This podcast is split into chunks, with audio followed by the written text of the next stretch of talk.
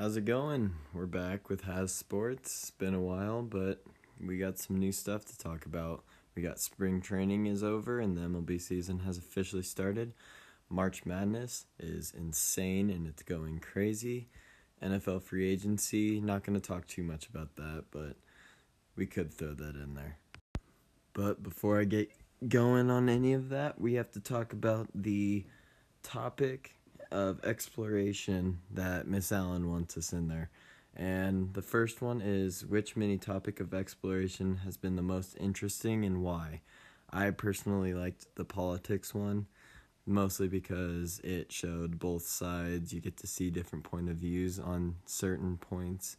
And really, it was the most intriguing because it had the most information out of all of them. And then there's another topic that says, which topic would you like to see for future mini topic explorations in future English 12 classes and why? Um, I would probably say maybe something on the more, I don't know, geographical side of things, like see where people are and what places are more populated than others, and like have people writing stories about that and how less populated places have lower voices and lower power than those high populated places like LA, Miami, Chicago, Denver, those places. So, really, that's probably all I would talk about for the mini topic of exploration, just because there's not a ton of content left in that area. And now, the best time of the year the MLB season has officially started. The Colorado Rockies are 2 0 so far this year. They've beaten the Marlins back to back games to start the season. Everybody's looking pretty good. There's been a couple teams that have been surprising, like the Twins. They beat my Cleveland Indians, which I wasn't very happy about, but they handled them very well. So, who knows? Twins might be one of those sleeper teams that nobody really notices, but anything can happen. Um, this time of the year is just better in general because weather starts getting warmer.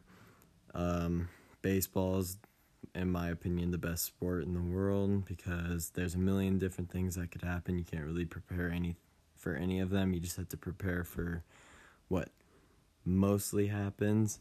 Like in basketball, you can run a couple plays and you can expect the team to do the same thing in football, you have a playbook. You only run it from that, and that's about it. Hockey, hockey's pretty self-explanatory. You skate, you're passing, you're just trying to move the puck around, get the best shot off you can on goal. But baseball, you can have a million different outcomes to a game that happens through nine innings. You can have a balk, you can have a home run, single, double, triple you can have somebody bunt, sac fly, air, double play. There's so many different things that can happen. That's why baseball is the best sport. And spring training is officially over, which I'm kind of upset about because I didn't get to go to the any games this year. Take that back. I only went to one in Florida. But I didn't get to see any of the Rockies or Indians games, which kind of upset me, but it's whatever.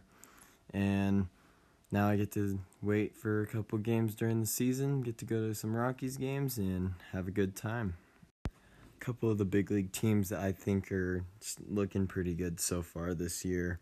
The Mariners are shocking a lot of people. They're three and one right now. They only lost to the Red Sox, who are the defending World Series champs, by the way.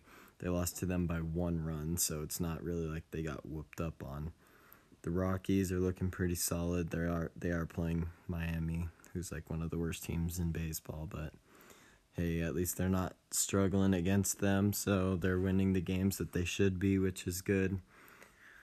Um, another team that I think is gonna look pretty solid after a while is the White Sox. The White Sox are a very young baseball team.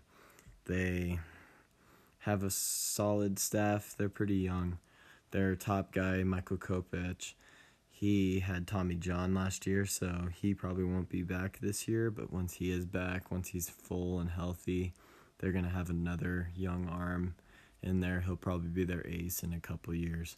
But their lineup is pretty solid. They got Eloy Jimenez, who just came up.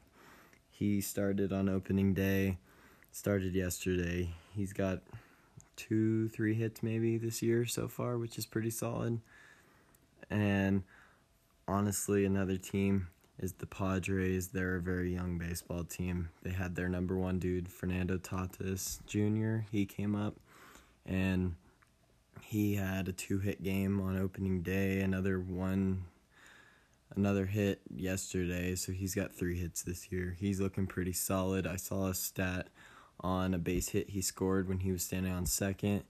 He scored from second and he went from second to home in 6.68 seconds, which is 30 feet per second, which is probably about fourth or fifth best in baseball, which is insane to think about how fast people are actually getting these days.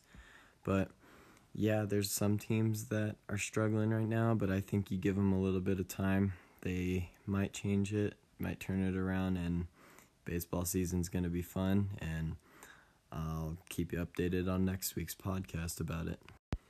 And it's also March, and everybody knows what March means. March Madness. College basketball is at the high point in the season. You have all sorts of upsets that are happening. Like yesterday, because today is Saturday, the 30th. But yesterday, UNC, who was probably the number two favorited pick behind Duke, UNC lost actually, so they're done. And you have so many teams that have just blown it there's a couple teams that are sleeper picks, like Auburn, who's a five seed that's in the Elite Eight. They might actually make it to that Final Four team. Who knows, though?